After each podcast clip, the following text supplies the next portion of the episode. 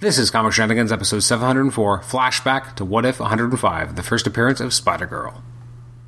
Ain't no stopping them shenanigans. Into shenanigans. All up in them. Shenanigans.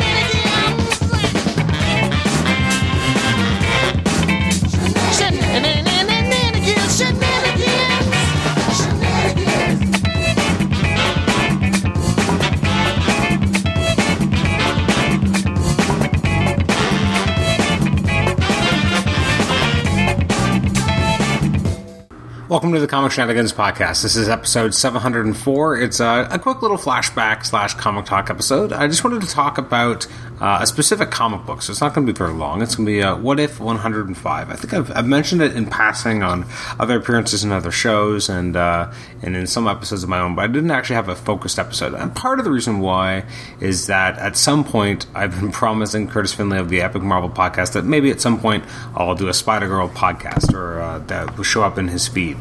Um, so I didn't want to kind of use up that material and then have to you know kind of double talk about it again at some other point. But um, I. I sometimes, you know, have these kind of random comic talk episodes where I pull something off my shelf and I'm think about it. And I was recently thinking about, oh, you know, I should talk about, you know, that issue. It's an issue that means a lot to me, uh, just in terms of where I was at the time and what it meant uh, from someone younger buying it. And I was like, no, no, I'll do something else. And I, I did do something else in the last episode. Um, and then a day or two ago, uh, Tom DeFalco Facebook so put something on his Facebook just saying that uh, I guess recently as part of the 80th anniversary of Marvel, they had the kind of Marvel's greatest creators kind of banner on some uh, reprints of old issues, and they were doing the reprint of What If 105, which has also been known as Spider Girl Zero, um, which is the first appearance of Spider Girl uh, ever, and uh, so they they put out this new edition, and uh, you know I, I, didn't buy it because I own the original, and uh, which is the reason why I don't own Spider Girl Zero, which is always actually kind of stuck out to me as kind of weird that I don't own it. Because I just, but at the time when I was younger, I was like, well, I don't need to own this again. I already own this and in its original format. Uh, anyway, so this this uh, this you know reprinting came out, and I didn't pick it up. But then Tom DeFalco tweeted about it, and he's like, oh, we have you know some limited edition signed copies of this uh, at CatskillComics.com, which is uh, where you can buy original artwork from Ron Frenz. And actually, I recently bought a Ron Frenz original piece um, from the uh, recent Sensational Spider-Man self-improvement uh, one-shot. Uh, there was a 10-page story by Tom and Ron, and uh, the last page is now proudly in my home. Um, so I was really interested. I'm like, you know what? it's not the original issue, but it's the reprinting of it, and it's signed by Ron and Tom and uh, you know I like both those creators quite a lot. Why not? Why don't we pick it up? Uh, but I also thought, man, is this the wor- is this the universe telling me that I should talk about this issue? You know, like I, I, decided not to talk about it in the prior episode, and then suddenly it just kind of shows up randomly, and that is like the most random way you could be reminded of an issue. Like Tom DeFalco is tweeting about it, like, or Facebooking about it. I'm like, well, I, I, guess that means I should probably pick that up. Um, last time I talked about Jonathan Hickman and the Secret Warriors. Now I'm going to talk about What If 105. Uh, to go back, um, my first recollection of anything and I, am trying to remember the exact timeline, and I'd have to go through original singles to figure it out. But there was a promotional period. Now, this is actually, I believe, after What If 105 came out. I would have had to be, have been, but uh, I remember there was this promotional insert and it had a bunch of different things on it. And it was almost like a like the side of a wheel, and it was listing all these things that were coming up in, in upcoming Marvel comics at the time. And one of them was about Spider Girl and her world, and it mentioned that it was called I think Excelsior Comics. And I think I asked Tom about that, and he was like, "No, it was always going to be MC 2 I'm like, "I'm not so sure." The promotional material definitely makes it seem like it was going to be called Excelsior Comics, and then eventually it would be rebranded as MC2, uh, which actually I think is probably a better name for it in terms of a sub imprint. It uh, very effectively kind of gives you an, a snapshot just in the name of what it is. Um, but to go back um, to what, what, if 105, uh, this is an issue. This is an issue that I actually bought right on the stands. Um, again, uh, my comic book reading has always been a little weird. That I didn't really read comics when I was a, a kind of a, a, younger kid. When most people seem to get into comics, I was kind of getting into comics when other people I knew were getting out. Um, I got in around like grade seven, eight type of thing. Um, you know, Clone Saga was just tapering off. In fact, when I first started buying Amazing Spider-Man on the regular, it was the first non-Clone Saga issue of Amazing Spider-Man, which is kind of interesting. Um, so I mean, so I, I, come to things a little differently than a lot of people do. uh, in terms of when I decided to you know start reading comics. Uh, what if 105? Uh, looking at when that came out, it was in the latter years of the What If series, which ended with 114. Uh, what If 105 was February 1998. Uh, so I would be 14 years old. Um, at least the cover date is February 1988. Sorry, 1998, which means it was probably a couple months earlier, uh, which means I would have just turned 14 in November 1997. Um, so to you know what was going on at the time. So obviously the Clone Saga was over. You had Tom DeFalco was now writing um, Amazing Spider-Man, I believe, which I really enjoyed. Uh, it was just you know for me it was just a, a, it was my kind of real jumping on point. That's why I'm always very a big fan of DeFalco. Partially is because you know I don't know if I, where I would be in terms of my comic book love, you know, love if it wasn't for some of the original comics that he wrote. Um, he was just such, such a great writer and someone I was such a big fan of.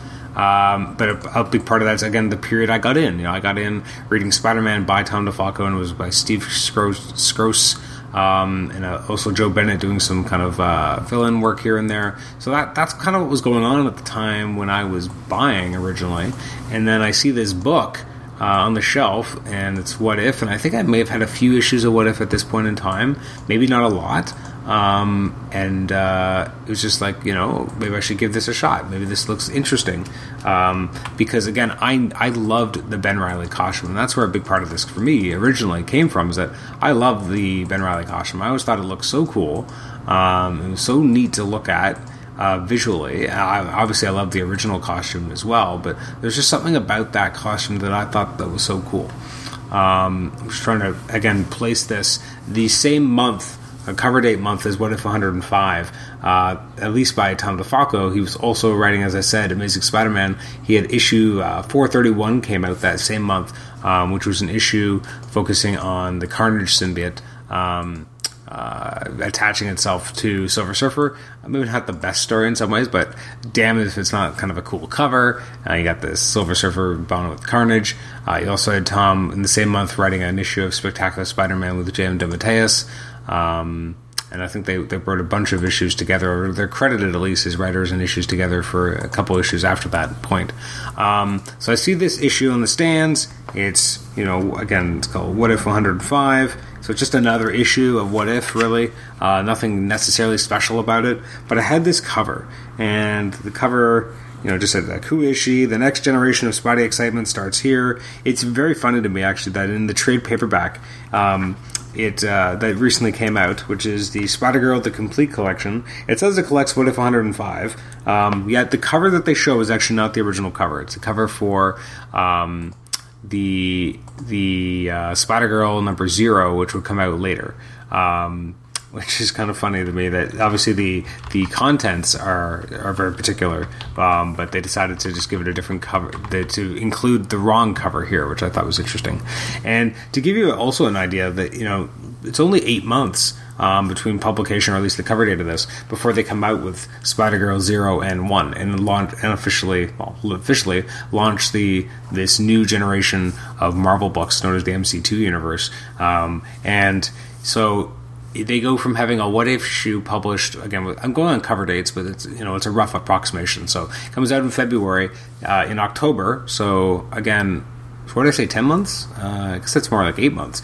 Uh, eight months later, you have a Next number one, J2 number one, and Spider Girl number one. Like that's not a lot of lead time to kind of create a new imprint of comics. Um, so wh- where did this come from? Why did this happen? So you have this issue. It's on the stands. It's not a super high selling book at the time. There aren't, I, I don't believe, maybe that many copies of it uh, around. But you have this issue of, uh, you know, of what if you got a great great creative team. Uh, it's Tom DeFalco and Ron Frenz. Uh, although at times, I would be honest, it's not maybe immediately evident that you're even getting a Ron Frenz uh, art, um, only because it's somewhat buried under some uh, finished art by Bill Sienkiewicz. Um, now, I mean, obviously, Bill Sienkiewicz is a legend uh, in the field, but he does have a bit of a um, uh, what's the word, a harsher tone sometimes with his inking, or at least his finishes here. And I would say that's definitely true. Uh, sometimes Buscema, uh, Sal Buscema is the same way on, on Ron Frenz's art, where it starts to look more like a Buscema or a Sienkiewicz page in this instance than a Ron Frenz's page. Um, it's just it's a little bit dirtier, darker uh, tones than you would usually see on Ron Frenz's art. Um, but you know, it's a story about you know the fact that in the future, in this future, um, you know, Mayday Parker did not disappear. She was born and raised by Peter and MJ. They're now parents. You have Peter uh, has this nice defining kind of silver sh- streak in the middle, uh, almost like a rogue thing, but uh, on a male. And uh, you know, they have a daughter, and she's you know athletic and maybe starting to realize that maybe something's amiss. Uh, and it's kind of an interesting idea that you, you don't have her realize or know about her her family's lineage as being superhero. Uh, you know, her dad was a superhero, and why her, you know, she's not just a good athlete, but she actually is able to do things that maybe she shouldn't be able to do, and it's kind of coming about. And it kind of gives the idea that like, does it make her a mutant? Does it not? You know, because it's a power that she's inheriting from her father, so it's in the genes, but she's not necessarily a mutant because he's not a mutant. It's kind of an interesting idea, and you have this whole issue about her kind of realizing this, and also you have the Green Goblin suddenly returning. You have the specter of Peter and MJ remembering when he went out the last time as Spider-Man, and you know he was injured, and you know things haven't been the same since. Um, we get the sense of the bigger world. We get the idea that there's uh, the Fantastic Five now. Um, it's very interesting because you see like kind of an altered version of Thing. You have what we I don't know if you at the time you know that it's Franklin Richards, but you know it's a younger male on the team. You got Human Torch, got Lyja, which kind of doesn't it makes sense uh, given Tom DeFalco having written Fantastic Four for so long. But in terms of where the FF were at this point, Lyja was kind of persona non grata. Uh, and you have Herbie the robot, which was kind of a, a fun little thing. Uh, you have in a sense that you have Normie Osborn has grown up, and it's so funny to see him here because he definitely gets kind of rehabilitated throughout the, the regular Spider Girl series, but here it's like, you know, he's got these tattoos on him. That's all about, you know, revenge and uh, honor thy father, kill the spider. Like, and he's kind of got like long. I think it's yeah. I think his hair is drawn to be very long, even though it's still the typical kind of Osborn pattern. Um, it's so funny because I feel like he never looks like that again in the series, like not to this degree. I'm kind of crazy. Uh, you get a, a, glimpse of the Avengers here. Um, which is pretty cool. And the Avengers look very different, and you have a Juggernaut character. And now I, I believe I've, this has been pretty widely reported and heard in different places by both Ron and, and uh, Tom, and they've said that you know the the this was always meant to be Juggernaut, and yet it was in someone's mind. I think it was Harras or someone who was like, "Oh, we got to have that kid Juggernaut." It's like, "What are you talking about, kid Juggernaut?" And they thought it was a different character, so that's where J two comes from, which is it's so fascinating in terms of where characters can really come from, in terms of inspirations, etc. J2 as a character exists because of a misunderstanding that uh, someone in Power had on who this character was that was drawn here, and then telling Tom like you got to use that character, and Tom being like, okay, cool, we'll go with that, and running with it like that's, and he gets his own series. Again, that book does not exist. Uh, Ron Lim does not, you know, um, portray or, or, illustrate that book if it wasn't for that. And it's so crazy, isn't that nuts? Like it just it it, it baffles my mind, but I, I, really enjoy that. And again, you get this cool idea of what these Avengers are, and it's interesting because you know these are never really the Avengers. Um, if you read A Next, you never really see this team. You see them kind of briefly fight together, but you see other characters as well. But here you have, you know, Jolt, who at the time was a relatively recent new character uh, introduced in Thunderbolts. You have the Vision on a screen, which doesn't really go anywhere. You have again this Juggernaut or J two character. You have Jubilee, who somehow migrated over. You have Speedball, and you have a, a version of Thunderstrike. And knowing Ron and Tom's uh, you know relationship with the Thunderstrike character how they created him and they killed him, and you know this is supposed to be uh, the original original Thunderstrike's son, makes complete sense that they would stick him in there. Uh, again, ended up being one of my favorite characters in the MC2 universe, but uh, it was just kind of stuck in. And, you know, Ron has said, like, he kind of built this world, even though it was just going to be a one shot kind of what if. He was, you know, trying to flesh out this world and sketching out what these characters looked like and all this stuff. And uh, in this issue, also have, as Peter's kind of going to the Fantastic Four Five, going to the Avengers, trying to get maybe some help, um, you then have you know, you have MJ telling May all about the fact that the lineage and that he's he was Spider Man and seeing these different costumes and something I never even thought about is that the idea that with Peter and Ben Riley really having this familiar relationship and kind of looking at each other as brothers that May has an Uncle Ben of her own. Um, you know, she has an Uncle Ben who died. Uh, who is a hero, and now she can kind of honor the Spider legacy and her uncle uh, by putting on this costume and going into battle and trying to protect her dad, who's you know going to confront Normie Osborn. And when you get that, you know, this first big shot of Spider Girl, it's so cool because it's a combination of her of her parents. You know, she's in the costume, she's kind of cracking wise, and even though she's not actually ready to jump into something like this, she's not trained. She doesn't know how to be a superhero, and she says, "You want a spider person, Normie? Face a tiger, you just hit the jackpot." What a great combination of running at the mouth like her dad, but using her mom's iconic line. Um, and it's not a, a, a long fight sequence, but it's you know it's cool to kind of see the two characters fight each other. Um, definitely, you know, you, you have a, a very injured uh, Normie, and he kind of escapes, and no one kind of believes that you know, the Spider Girl exists, and you have the family all kind of decide to say goodbye to being superheroes and that kind of stuff, and they throw everything away, and they, they burn everything in a trash can in the backyard, but then you have the idea that, you know, May is interested in maybe being a superhero, and she's got the designs for the web shooters and the costumes, and maybe maybe that'll be something, and and it was, you know, but again, it was not meant to be anything. It, it, the fact that they even put the, the end question mark, you know, maybe they had an idea, but like when I've talked to Ron and Tom in the past, that like they didn't really expect this to become something. Like this was just a fun kind of exercise, uh, and it really meant something to me as a kid. Partially, I mean, so again, I was on the ground floor of this, so I bought the original issue, and then I see this all this, you know. A, few months later, saying like, "Oh, there's going to be a series based on this," and I was like, that, "That's really exciting." Because again, I was what did I say, 14 years old by the time the series starts. I'm 15 years old. This is a book I got to be at the ground floor of. Now, one of my biggest regrets is that I actually left the book after issue 50. I stopped picking it up. I was buying a lot of books. I was just entering into university. Something I had to give, and I've always regretted. I've you know been able to kind of piece together what was going on and read some issues that others had, but um, I don't own anything after issue 50 of Spider Girl, and I feel like at some point I should. Um, but I'm also hoping these complete collections will eventually collect the entire run. Um, but it's always been something that stuck out to me. But you know, when I was this was this was a universe I could be at the, at the beginning of. I was buying every issue of Spider Girl, and then I picked up an issue I think of A Next and J two when I was on like a summer vacation. This one must have been I'm trying to remember. I guess this was like mid '99.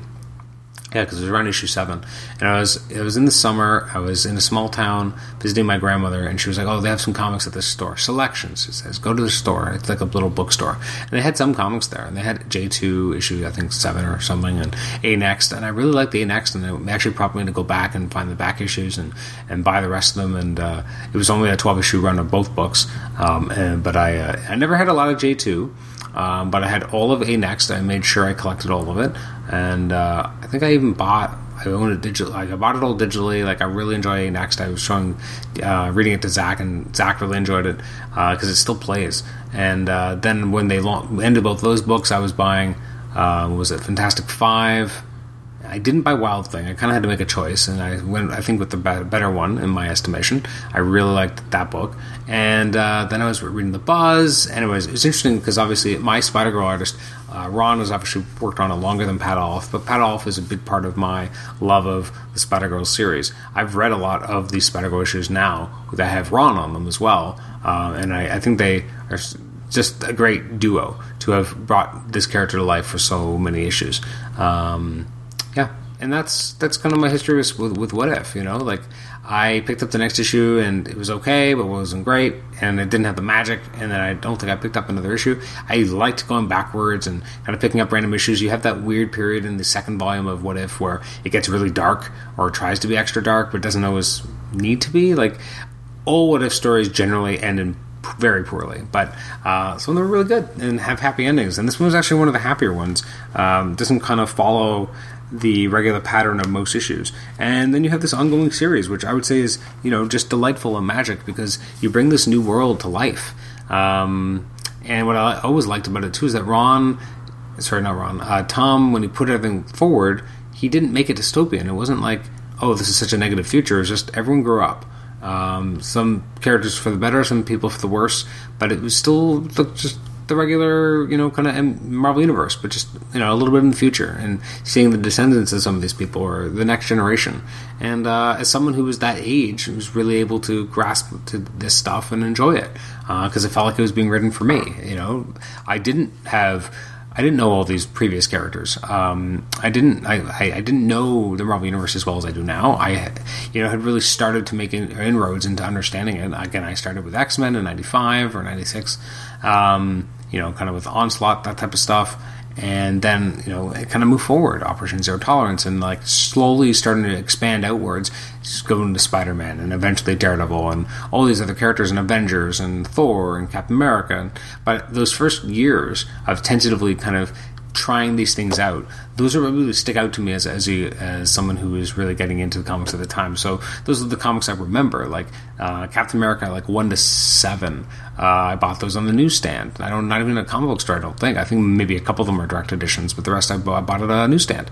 It means something to me. Um, I also find that generally speaking, when you own so little, every one that you have matters more to you because they're more precious, they're more scarce. When you have thousands of comics, every comic seems to matter less, except for the ones when you didn't have thousands, if that makes any sense whatsoever. Uh, like I might remember for some of my first trade paperbacks I ever purchased, more than the trade paperback I purchased last week. I had to be like, what, what did I buy? What came in an Amazon package? Oh, it was the latest Star Wars trade paperback. Cool it's not the same. Whereas I had, you know, saved up birthday money and I went and bought, you know, Knightfall Part 1 in the mid 90s and this was so exciting. I got to read the story and I had to save up for Part 2. Like that meant more because I didn't own many. I, that was like the first one, I think. I still remember and I sold it at some point and part of me regrets it, but I also didn't need it anymore. I, I owned. Uh, um, uh, something else that collected all the issues, and this was the original Clone Saga. Originally, it was uh, presented as Clone Genesis, and I loved that trade, and I, I, I, read that trade all the time, and it was just something that, again, I, I, kind of regret selling it because it it was something I brought with me everywhere, and I really enjoyed those issues, and I really came to enjoy the kind of '70s artwork. Um, it was just and it was just comfort food, but partially because that was like the first thing I read, and I was like, clones, I want to read this, and then I realized it was, you know wasn't current, but at the, at the time I don't have any, you know, if I'm like in the in the mid '90s, I'm not really thinking about the fact, oh, this is from 1977. I'm just like, oh, this is an old Spider-Man story I haven't read yet. This is so cool. Um, but yeah, something about when you have less everything seems to matter more. And then once you own more, it means a little less. Um, think about DVDs. The first time, the first few DVDs I ever purchased, I'm pretty sure were like the movie K-Pax, which I love, uh, Memento, which I love, but uh, the way my memory went in the uh, late 2000s, early 10s, uh, a little hit a little close to home. Uh, but uh, love Memento, love like K-Pax. I think I think American Pie 2. I used to watch that all the time. Jay and Silent Bob Strike Back. Like those are like the first few DVDs I ever owned. So I, I watch them all the time because those are the only ones I owned. And when I wanted to watch something, that's what I had. Uh, it's just interesting how those things stick out in your mind. Anyways, this has been a little bit prattling about how memory works, and I'm sure I'll talk about this again in the future because I have a bad memory and I often repeat myself. But uh, thank you so much, so much for downloading this episode as I went down a memory lane to talk about What If 105. Excited to have my uh, reprint of this signed by Ron and Tom. Don't care if it's not a signature on the original. It's just cool to have their signatures on something that, again, again meant something to me when it came out. Um, it was something that again I had an emotional impact and meant a lot to me as a younger as a younger reader. So I'm very excited about that. So thank you for listening to this episode. You can uh, email me at comicshenanigans at gmail.com. You can rate and review the episode on iTunes, subscribe to us on iTunes, and also listen to us on Stitcher. Uh, thanks again for listening, and we will catch you next time. Bye bye.